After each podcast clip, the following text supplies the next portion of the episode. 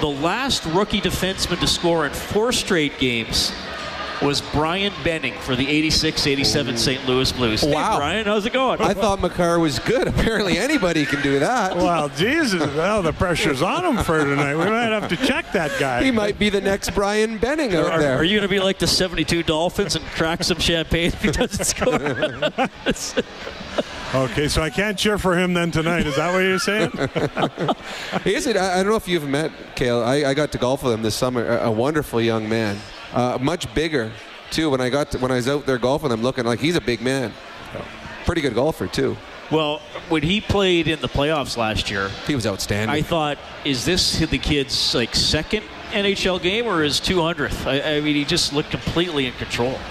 I watched him. Uh, I can't remember which game it was, but in the playoffs, and uh, boy, he looked uh, very high confidence. You know, nothing was slowing him down. There was no hesitation, and I think as a pro, that's what you look at: is where is is there hesitation, and if there's not, the guy's running lots of confidence. well, Now, do you- sorry, one, before you you would probably know more than anyone because you've played and now you got kids coming up. I believe that the kids nowadays are more confident, more assertive.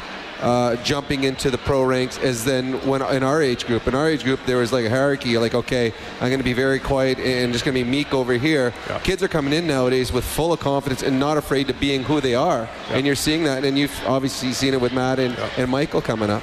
Well, absolutely. I think there's a lot of that, but that's that generation too. Um, you know, and we did have older guys around us. Uh, there was the 20 to 24 group, the 24 to 28, and then the 28 to 34 group out there in, in, in teams. And, and I think that part's changed a little bit in the game of hockey as well.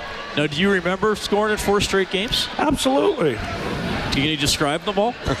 Well, coast to coast on the first two. I, I think the third one was a lucky, uh, you know, point shot and a tip, but uh, I can't remember the fourth, to be honest. Not bad. You got three out of four. Rob remembers all of his goals. Yeah. And I've heard stories about each one at least. I can't times. remember what I had for breakfast this morning, let alone what I did 20, 30 years ago. Brownie, you must have had a diary going game to game report, and away you went. Well, I didn't know how to write. I was a Western Hockey Leaguer, so we didn't learn Oh, that. jeez. Uh, Brian, we, we've we've reached that 20 game point for the Oilers, so I don't really think we can keep saying it's early. Uh, you know, a quarter of the season's down. They they said Tippett said, Collins said, we got to have a good start. We got to get some belief and confidence and establish some building blocks. You know, 12 6 and 2 is, is pretty good. How much of a believer have, have they made you? Well, uh, I'd take it. You know, I remember they were whatever it was, seven one and one, and you know they lost one, and the roof was falling in. A lot of teams would love that. You know that stat. Uh, a lot of teams would love to be where they're at now. Uh, I think they've done great. You know, they've uh, from goaltending to defense to forwards. Uh, you can always pick it apart, but I think that they're finding ways, and I think it only gets better. The I think the confidence, everybody's chipping in, uh, everybody are, is relevant. Um, they're finding ways to uh, for c- different contributors, and that's the big thing. Is uh, and I think that you know the coaching staff. Dave Tippett and Jimmy Playfair have done a, a great job of making everybody feel special and wanted. And uh, when that happens, they all want to be a part of it. So the the team just had a, a mums trip where all the mums came and, and, and followed them along. And Dave Tippett talked about the fact that when the mums are watching after the game, you could be the worst or the best player on the ice. You could win or lose. Mom still loves you. Absolutely. And- they still and- love you. Yeah, and uh, when the dad watches, the dad's a father and he's a coach, and he'll come after the game. You could win, but he'll still find things that were right and wrong about your game. Yeah. So two things here: A, do you agree with that? I believe all of it's true, but do you believe it? And B, uh, assess your kid's game so far this year. Yeah.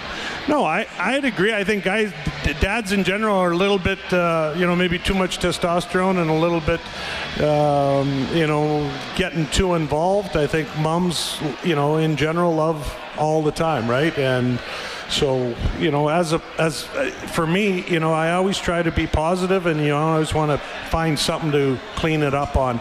It's called the sandwich method, where you're positive, you want a cleaning up in the middle, and then uh, positive at the end. Uh, you know, as for Matt Benning, you know, I, I like Matt's game. Matt's always been, you know, very dependable, very uh, hardworking, uh, hard to play against, and uh, you know, and I think that Dave Tippett and Jimmy Playfair see that and appreciate that. Right? It's some some people don't look at that and, and appreciate it. But uh, you know, getting pucks to the net. It sounds something simple, but you know, Matt does a good job of shooting pucks and getting pucks to the net, and guys tipping it or getting some rebounds is it, it's tough to score. Uh, you know, when I talk to my brother Jim, you know, so a lot of times I always ask the question, "What's what's your biggest challenge?" Right, scoring goals.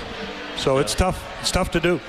The Oilers had a bad game against the Sharks. I think every player in the team would say they got to do better as a team, do better individually. When you played, and I know there were very few for you, but when you had an off night or your team had an off night, how did you handle the next day's practice and then hmm. you know the game, the, the next game after that? I had a coach one time tell me, you know, you know what what does work hard mean? Right? And so, you know, everyone says, well, get out there and work harder. Well, what does that mean? Like, so that's the, the biggest thing is some guys that skate harder, some guys that bang, some guys that shoot. So maybe just simplify, but don't think so much. Just react, right? And sometimes you're, you're thinking for the perfect play and you look past the first one to the second one and you it's not there. You go back to the first one, that's taken away too. So be happy with moving the puck up, head manning it. Uh, but how do you contribute to that team? Whether you're the first centerman or the fourth, number one D or, or number six. Uh, how do you contribute to the team is the biggest question that you want to get in for the next game and, uh, you know, get on it quick and early. Like, to, you know, you look at today's game and, uh, you know, they've got a, you know, a, a goaltender that's a little deeper down on their depth charts. They got to get some shots at net. Let's, let's, let's screen them. Let's, let's make it difficult. So you, not everyone gets a chance to go on air and brag about their kids, and obviously we all get to see Matt on a daily basis. But you got two other kids that are playing hockey. Talk about Michael and Abby.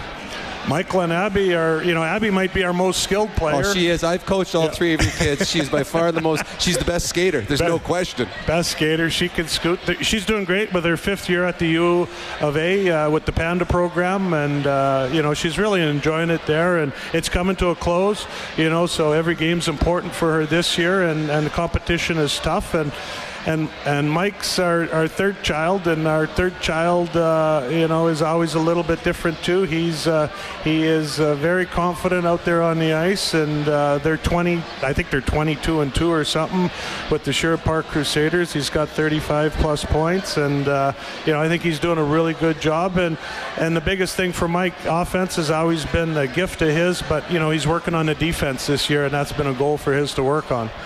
Brian, it's always great to see you. Thanks for stopping by. I know you'll probably join us again later in the season. That'll give me some time to come up with another stat. Well, that, that, that'll it'll be tough to beat that one. oh, wait. Do we get to ask him to pick the first goal of the game so no, we can pick Burn. someone else? We, we don't have the we don't uh, do that? promo this year, but he can just. I just I mean, wanted Bob, to see him Bob not pick his kid again. Bob predicted that the Nygard Haas Chiasson line would score a goal, so you can just oh, predict whatever you want. That's Brian. very general. He kept a very general. I'm going to go for Jujhar. Jujhar's oh, coming wow. out. Jujhar's coming to a, out to get a goal. Yeah. Okay, good. Well, that's pretty. Good. I, am going to go with the McDavid line's going to score tonight. Oh yeah, had to go out on a limb, Brownie. One guy who scored a bunch when he played, Bernie Nicholls, coming up next on the City Ford Faceoff Show.